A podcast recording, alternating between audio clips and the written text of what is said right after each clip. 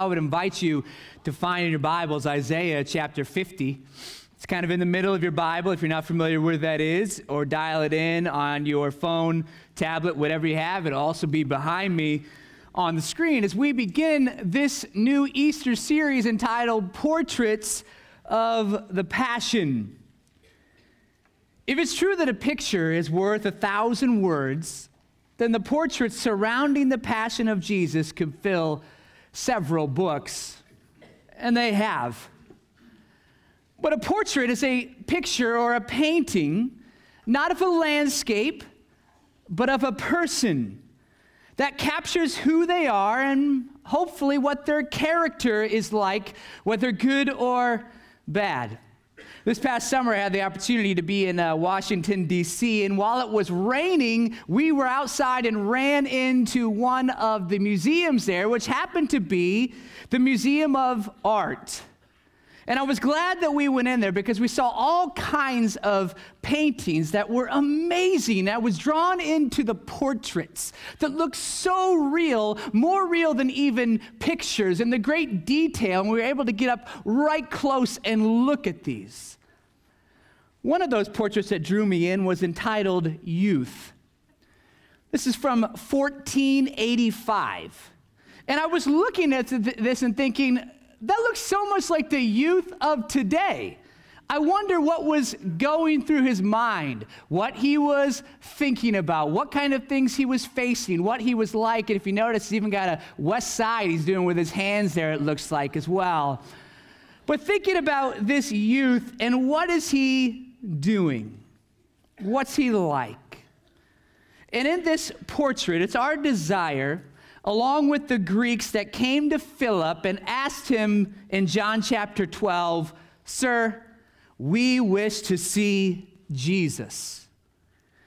Interestingly, though, Jesus doesn't go speak to these men who are asking for him, but responded and he said, Philip, go and tell these guys, he says in chapter 12, verse 23, the hour has come for the Son of Man to be glorified.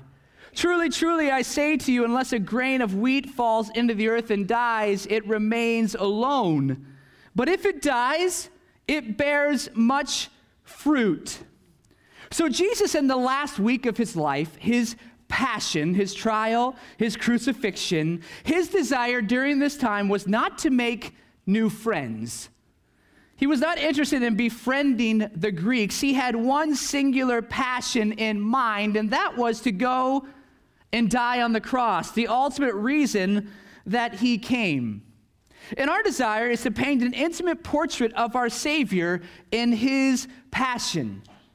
Because Jesus wants us to linger, to look at him upon the cross, to soak in who he is and what he has done by gazing upward at him who is lifted up.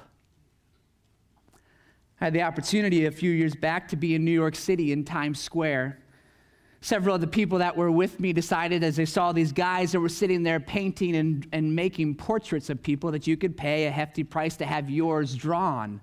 And I thought about it, no, I don't need one. But as I looked in and saw how awesome these guys were doing it and the once in a lifetime opportunity, I said, okay, I'm going to get my portrait drawn along with the rest of you. And I sat there across from a man as he looked into my face, drew every detail that he saw, and about a half hour later, he turns around this portrait of me. And it was an amazing portrait that he had drawn. Except there's one thing wrong with it it didn't look anything like me. And in fact, one of the guys who was with me said, That looks a lot like Tiger Woods. And if you're looking at me right now, you know I don't look anything like Tiger Woods. It was a great picture, but it wasn't accurate. It wasn't a portrait of me. And I think so many of us, we have an idea of who Jesus is, how we want to see him, and we draw a portrait of him in our minds and in our lives. And it's really, Jesus were to look at it and go, that's actually not who I am. You're not thinking of me correctly. He wants us, most importantly, to look and to think about him in regards to his passion, the cross. That's the first portrait a portrait of Jesus Christ and who he is. Secondly, in this series, we want to look at the different portraits of people. Characters like you and me, who some of them you see on the screen behind me, their qualities, whether good or bad, what they were like during that Passion Week. Also, some intentional pictures happening during the Passion Week. Portraits of what was happening, what was going on, and who we are in light of the cross, because that's how everything makes sense, is if you could see your life in the light of the cross. That's why Rembrandt drew his self portrait, as you'll see behind me. Now you're looking at that and thinking, that looks like Christ on the cross. You're right. The title of this is The Raising of the Cross. But if you notice the man that's raising it, and we'll zoom in here, he drew his own self portrait right by the, the pierced feet of Christ. Rembrandt, knowing that he wasn't there physically, but he was one of the reasons, he was one of the people that actually nailed him to the cross and raised him there because he was a sinner along with you and I. So we want to see our lives in light of the cross, and that helps our lives to make sense in light of it. Isaiah chapter 50, I'm going to start in verses 6 and 7 this morning. Jesus is speaking here. And he says, I've offered my back to those who beat me, my cheeks to those who pulled out my beard. I did not hide my face from mocking and spitting. Because the sovereign Lord helps me, I will not be disgraced. Therefore, I have set my face like flint. I know I will not be put to shame. This is the word of God. Have you seen an ultrasound picture before? Of course you have, right? Someone's pregnant and they show you the ultrasound of the life that is living inside the mother, that heartbeat that you hear, the life that is present there. But none of us ever say, Oh, look how cute that is. Wow, he's got dimples just like you.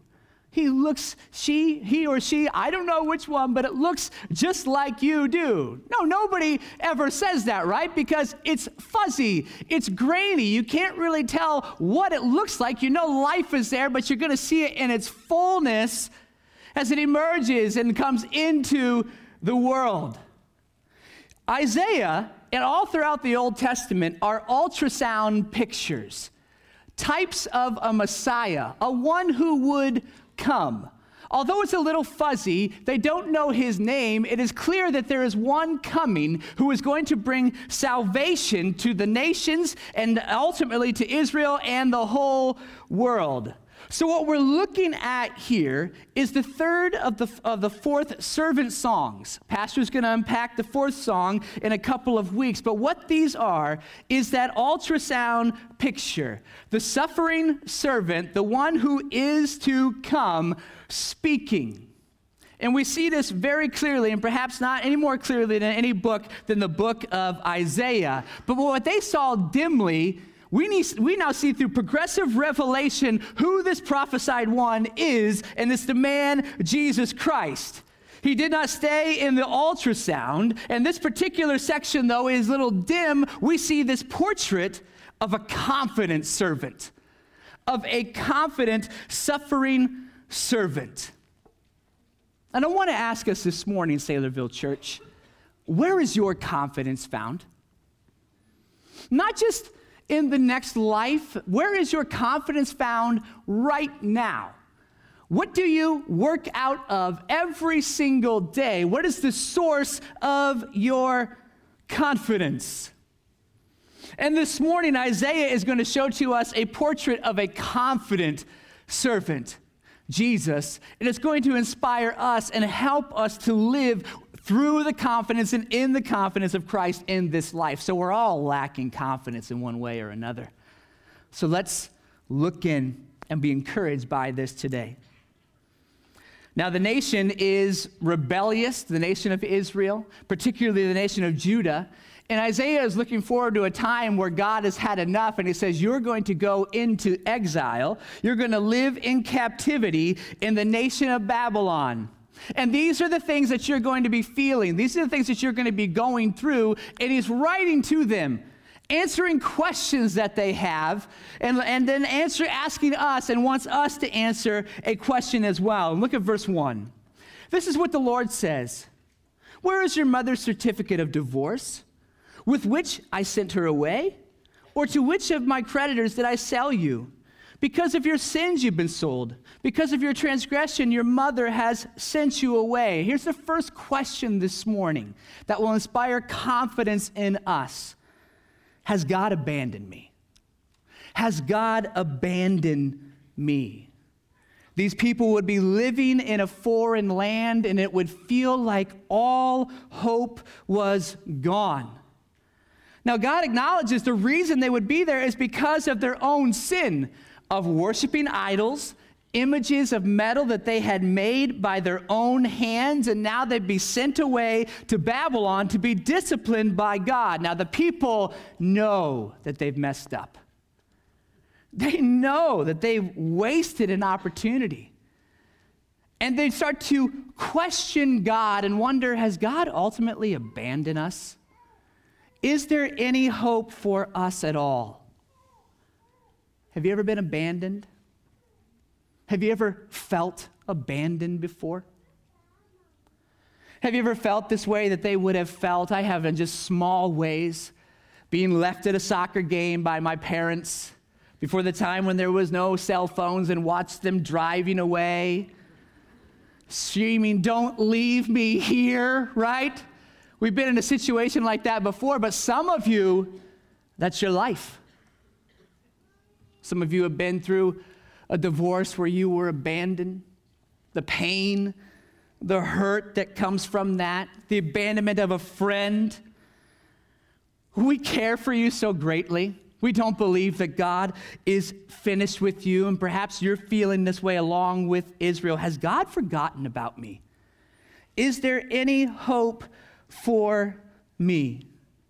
And the answer of Easter is yes, there's hope for you. And the answer is no, an emphatic no, that God has not abandoned you.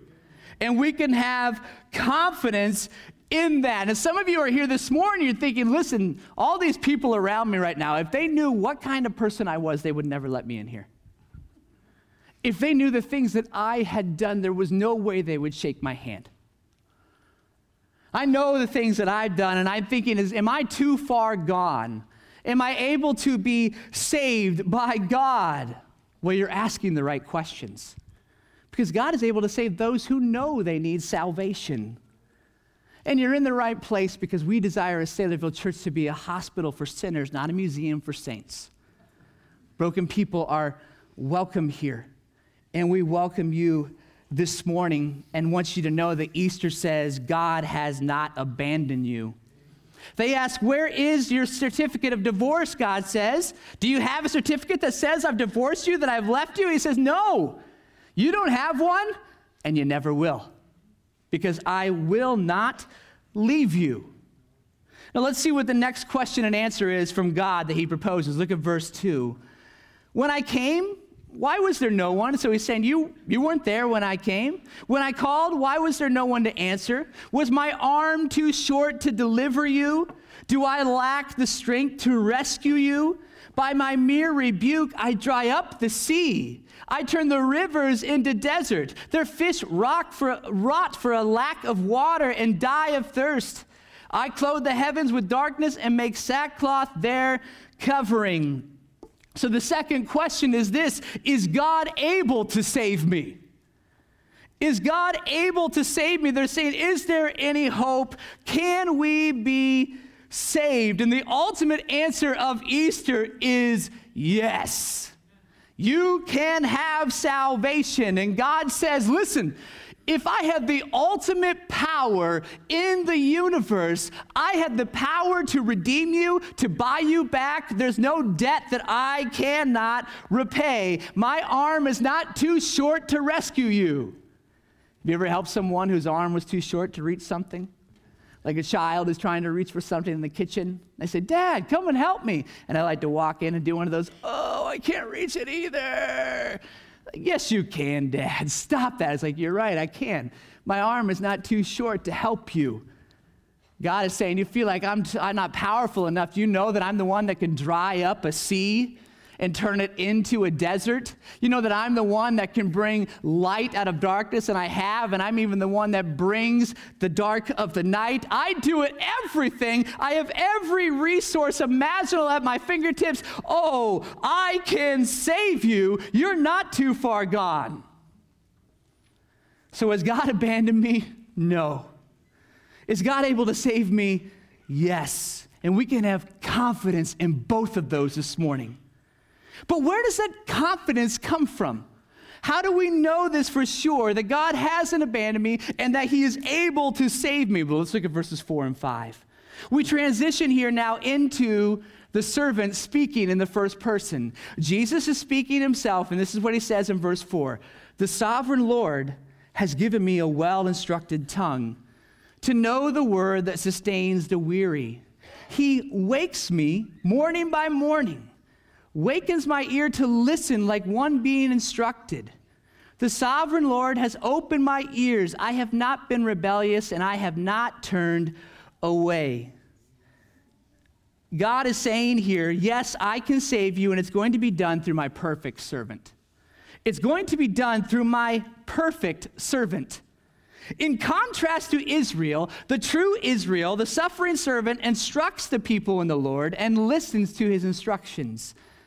As our Jesus, our Savior, woke up very early while it was still dark and went out to pray, to be instructed by the Lord, to hear from the Lord, to teach about the Lord, to teach about who He is, that He was God Himself. He says, This is what you are to be doing, and this is what the servant is doing when you're not. And He says, I have not been rebellious. Now, these people were very rebellious, worshiping other gods, not living for Him. And in contrast, the servant says, I have never been rebellious, I have not turned away.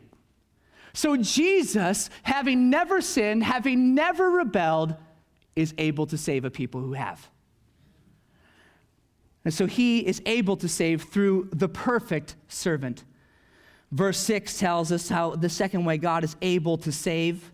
He says, I've offered my back to those who beat me, my cheeks to those who pulled out my beard. I hid my face, I did not hide my face from mocking and spitting through his willing servant. Secondly, through his willing servant, God is able to save us, to save me. Jesus willingly offered himself to physical and public shame. He was not forced into it. He was not tricked into it. He gave his back willingly to be beat. He leaned forward and offered his cheeks to have his beard plucked out. He gave himself to being mocked and even to be spat upon. Now we avoid pain. That's we're really good at avoiding pain at all costs, aren't we? I mean, physical pain, if we know that something is going to hurt, we avoid that activity. And if we have to endure it, we know what we need to take afterwards to help us with that pain, right? I'm at the point now when I play basketball that I take preemptive ibuprofen, right? I know what's coming, and I know that I'm going to be hurting afterwards, so I'm going to do whatever I can right now to not feel pain. Yet Jesus willingly offers his back. And I don't enjoy being mocked, and neither do you. Certainly not spat upon.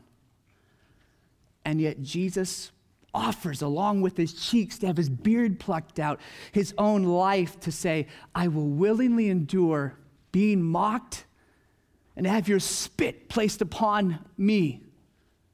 Why? Why would he ever do that? Well, I think we would first of all say that because of his great love for us, he was willing to do that. And that wouldn't be wrong.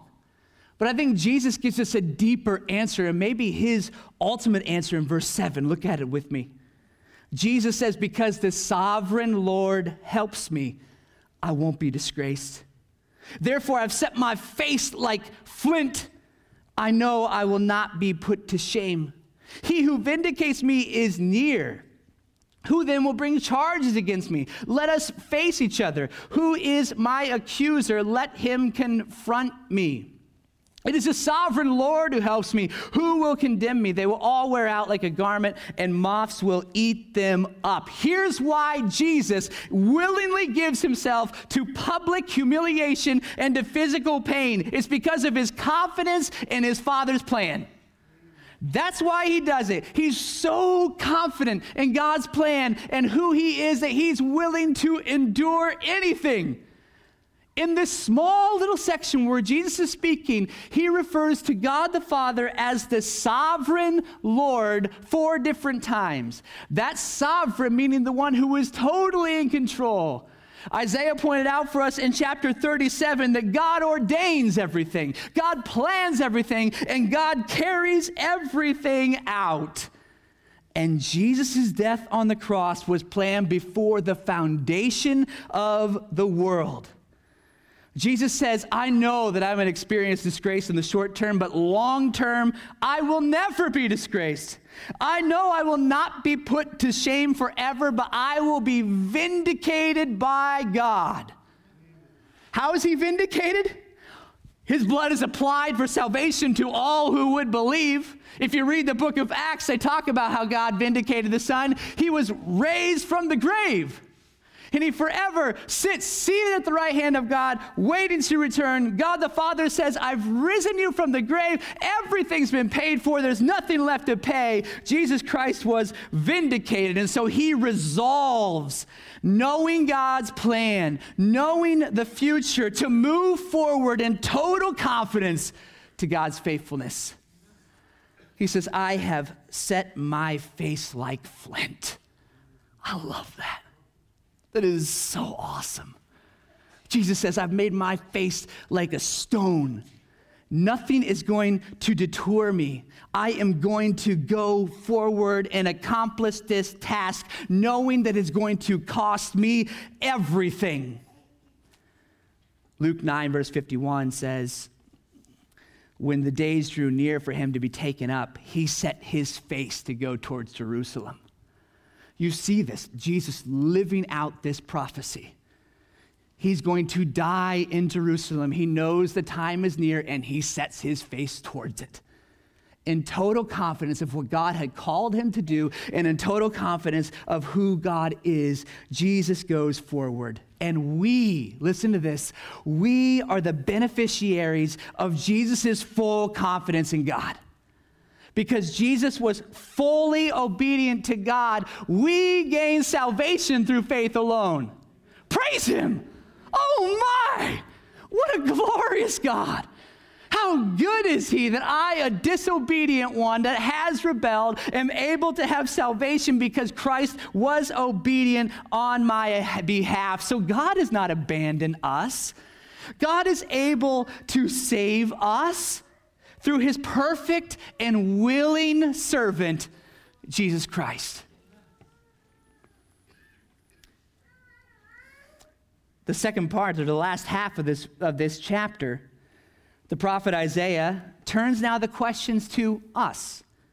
Israel's been asking the questions. Now God is asking the questions to Israel and beyond, to we who all hear this question. And he's saying, What is your answer going to be to my question? Look at verse 10. Who among you fears the Lord and obeys the word of his servant? That's Jesus. Let the one who walks in the dark, who has no light, trust in the name of the Lord and rely on their God. Will you follow, he's asking, will you follow this servant in his confident example? Will you follow this servant in his confident example? He says, trust in the name of the Lord and rely on their God. He's inviting us to live the same way that Jesus did.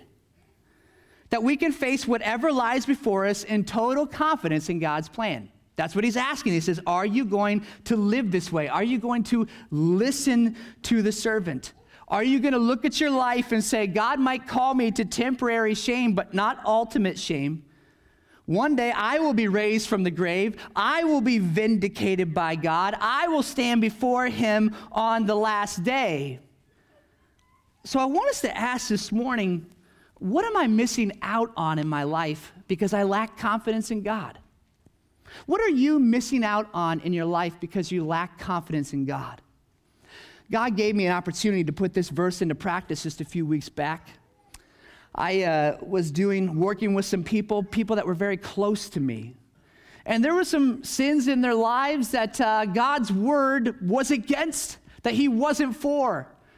And I thought, well, let's just soft pedal this thing. I mean, I have a relationship with these people.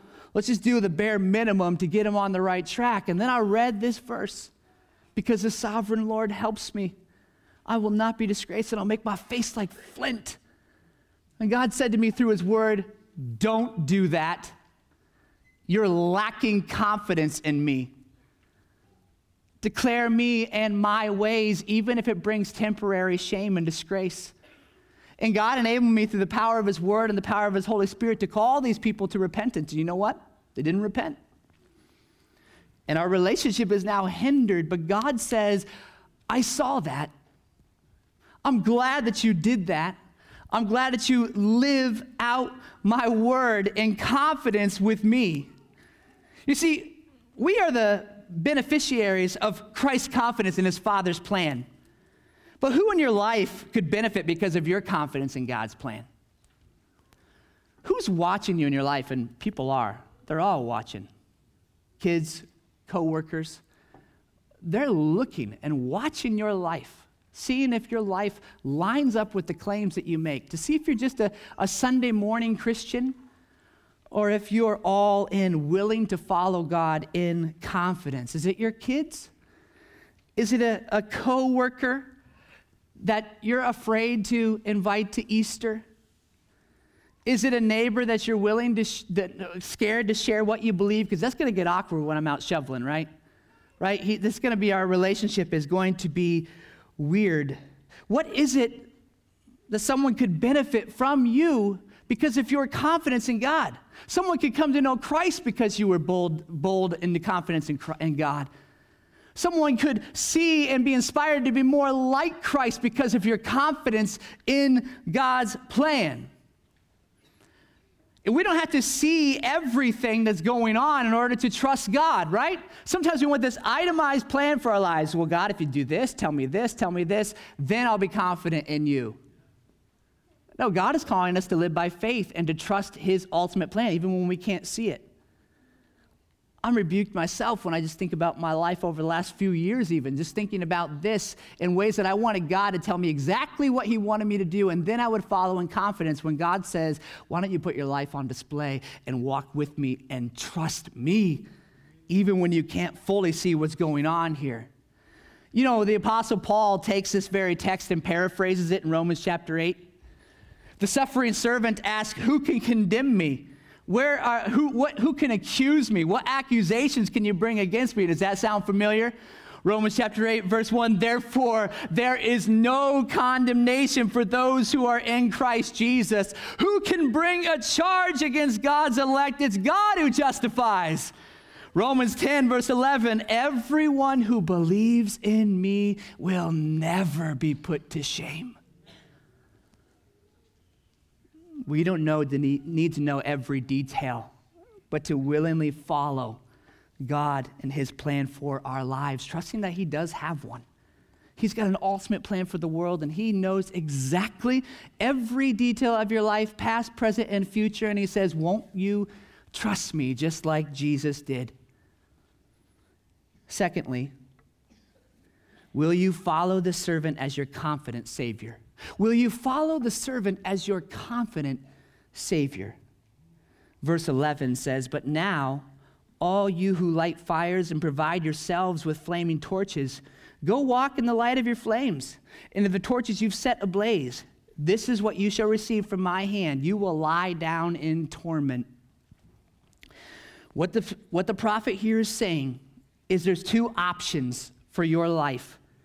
You can light your own path or you can follow the path that God, through Jesus, has lit for you. Will I let Christ lead my path? Will I follow his ways? If I don't, the end is torment. I had the opportunity to go to Uganda a couple summers back and had a, a great uh, pastor that had grown up in Uganda, was born there, hasn't left much uh, since he's been there. Never even been on a boat before. And yet here he is serving the Lord in Uganda. And I was staying out at a village, and he invited me with a couple others to come have dinner at his house with he and his family. And he met me where we were staying. And he walked with me along the road in the light. It was still daytime when we got to his house. We ate together, had a blast, encouraged one another, and then it was time to go. When we went outside, it was dark. And he said, We're not taking the road back, we're taking the path through the bush. No flashlights, nothing. They said, You're just going to have to follow me. And all these thoughts started going through my mind of, okay, people said it's not dangerous except for at night because that's when the snakes come out to hunt. Oh, wait, it is nighttime. All right.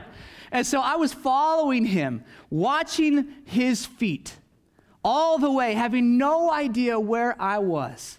And then all of a sudden, we end up at a back gate of where we were staying, and we walk right in and we walked through. On my own, I would have been completely lost. And this is what Isaiah is saying. You could try to light your own torch, walk your own path, try to trailblaze your own way, but life isn't going to work out the way you think it would because you don't know the plan for your life. And ultimately, it's going to end in destruction, in torment.